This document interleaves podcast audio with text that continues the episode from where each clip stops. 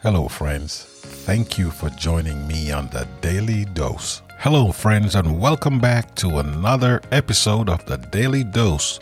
It is Sunday, December 19th, and today's episode is The Sin of Moses, Part 1. Let us pray. Father God, we are indeed thankful for your grace and your mercy towards us. Father, now we ask that you will pour out your Holy Spirit upon us so our experience can be a blessed one.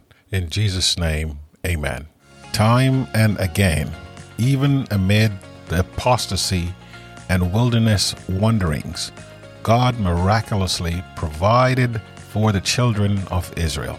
That is, however undeserving they were, and often remained that way, God's grace flowed out to them.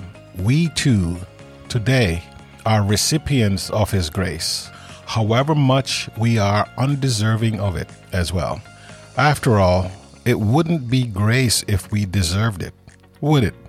And besides the abundance of food that the Lord had miraculously provided for them in the wilderness, another manifestation of His grace was the water, without which they would quickly perish, especially in a dry, hot, desolate desert. Talking about that experience, Paul wrote, And all drank the same spiritual drink, for they drank of that spiritual rock that followed them and that rock was Christ. 1 Corinthians 10 4. E.G. White also added that wherever in their journeyings they wanted water, there from the cleft of the rock it gushed out beside their encampment. Patriarchs and Prophets, page 411. Let us read Numbers chapter 20, verses 1 through 13. What happened here?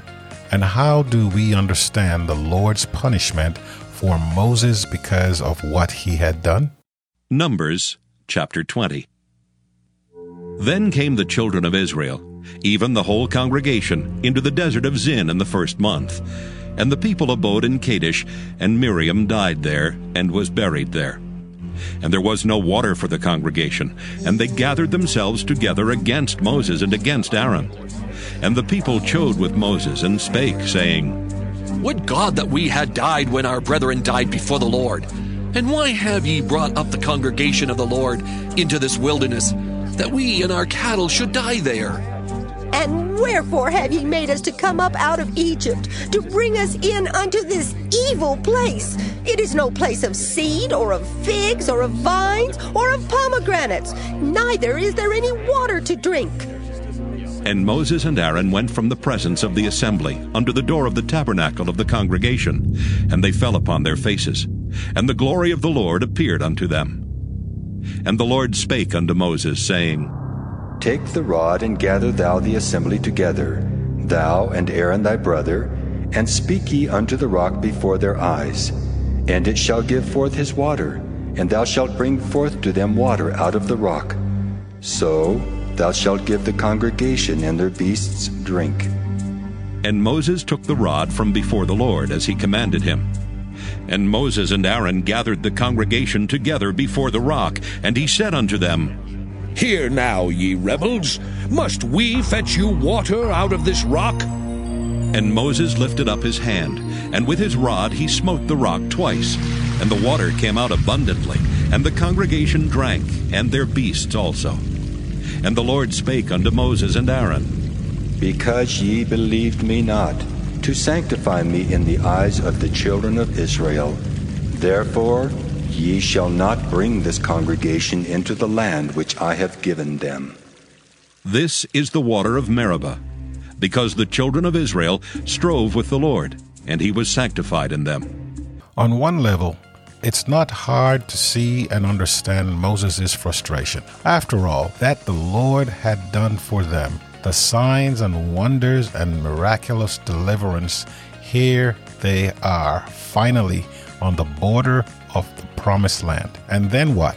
Suddenly, they are short of water.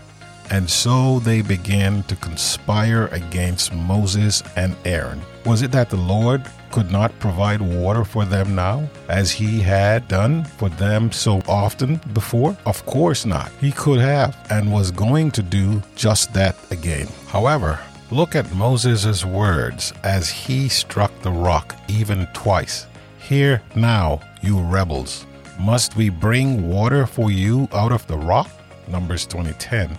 One can all but hear the anger in his voice, for he begins by calling them rebels. The problem wasn't so much his anger itself, which was bad enough but understandable. But when he said, Must we bring water for you out of this rock? As he or any human being could bring water out of a rock. In his anger, he seemed to forget at the moment that it was only the power of God working amongst them that could do such a miracle. He, of all people, should have known better. How often do we say or even do things in a fit of anger, even if we believe the anger is justified? How can we learn to stop, pray, and seek the power of God to say and do right before we say and do wrong instead? Oh, that is a good question. I know I struggle with this issue. Father God, we just want to ask you for the strength to be victorious over our trials, that we may be overcomers, knowing that you are always there for us. Thank you for these lessons, we pray in Jesus' name. Amen. Join me tomorrow when we will continue with part two The Sin of Moses.